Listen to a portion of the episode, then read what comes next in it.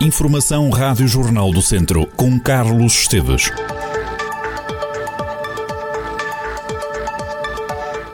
Atenção ao calor, as temperaturas máximas deverão ultrapassar os 30 graus nos próximos dias e as autoridades de saúde já emitiram avisos para a população, com especial preocupação para as pessoas mais vulneráveis, como os idosos, os acamados, as crianças e os doentes crónicos. É pedido à população que evite a exposição ao sol entre as 11 da manhã e as 4 da tarde e seja usado protetor solar. Além disso, é recomendado o uso de peças de roupa leves e de cor clara e no exterior recomenda-se também o uso de chapéu e de óculos de sol. É importante beber água água e sumos naturais de fruta, sobretudo na população mais idosa, que nem sempre sente sede.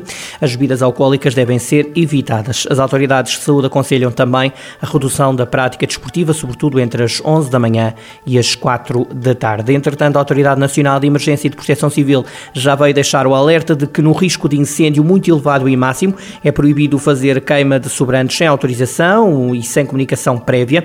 É igualmente proibido usar fogo para confeccionar alimentos em todo o espaço rural. A população não pode também usar motorroçadoras, cortamatos e destroçadores e também não podem ser lançados eh, balões e foguetes e o fogo de artifício só pode ser lançado com autorização das câmaras municipais.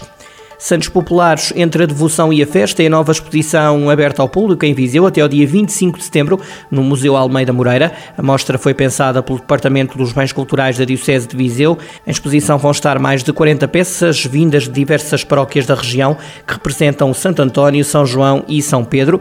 As cerca de quatro dezenas de peças que vão estar em exposição são provenientes das paróquias de Budiosa, Coto Baixo, Ferreira Daves, Lourdosa, Pindo, Pinheiro de Aguiar, São Joaninho, São Pedro do Sul, São Salvador, Sátão, Senhorim, Travanca de Tavares, Vila Maior e Vozela, bem como da Confraria de Santo António, da Ordem Terceira de São Francisco e também dos seminários da Diocese. A exposição também evoca os arraiais e a diversão popular através dos característicos enfeites de rua e de algumas quadras do cancioneiro popular. Já há menos de dois meses do arranque da nova temporada, o Académico de Viseu 2022-2023 começa a ganhar forma. Fonte próxima do clube garante à Rádio Jornal do Centro que quase todos os jogadores do Académico vão deixar Viseu.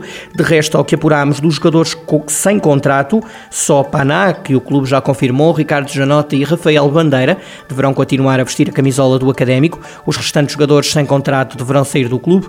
No caso, os atletas com vínculo, os defesas Vitor Bruno e Nuno Tomás, deverão deixar de representar o Académico académico na época que se avizinha. Além destes, também Musa, eh, de acordo com a mesma fonte, vai deixar o clube viziense. Em sentido contrário, os adeptos do académico deverão assistir ao regresso de Capela, jogador que vestiu as cores academistas durante quatro épocas, 2013, 2014, 15, 16, 16, 17 e 17, 18. Também Ícaro, vindo do Feirense, está a ser negociado. A primeira jornada da segunda Liga está agendada para o fim de semana de 6 e 7 de agosto. Dizer-lhe também que Vozela recebe este fim de semana o final da primeira etapa do Grande Prémio Abimota em ciclismo. Esta é a segunda prova mais antiga do calendário do ciclismo português. A chegada à Vozela acontece este sábado às 5 e meia da tarde. Os ciclistas vão partir de Leiria, vão fazer 184 km até chegar à Vila de Vozela. A corrida vai entrar no Conselho pela Nacional 333, em Sanfins, pelas 5 menos um quarto da tarde. Seguem os ciclistas por Outeiro, Viladra, Agros, Campia, Paredes Velhas, em direção a Oliveira de Fratos.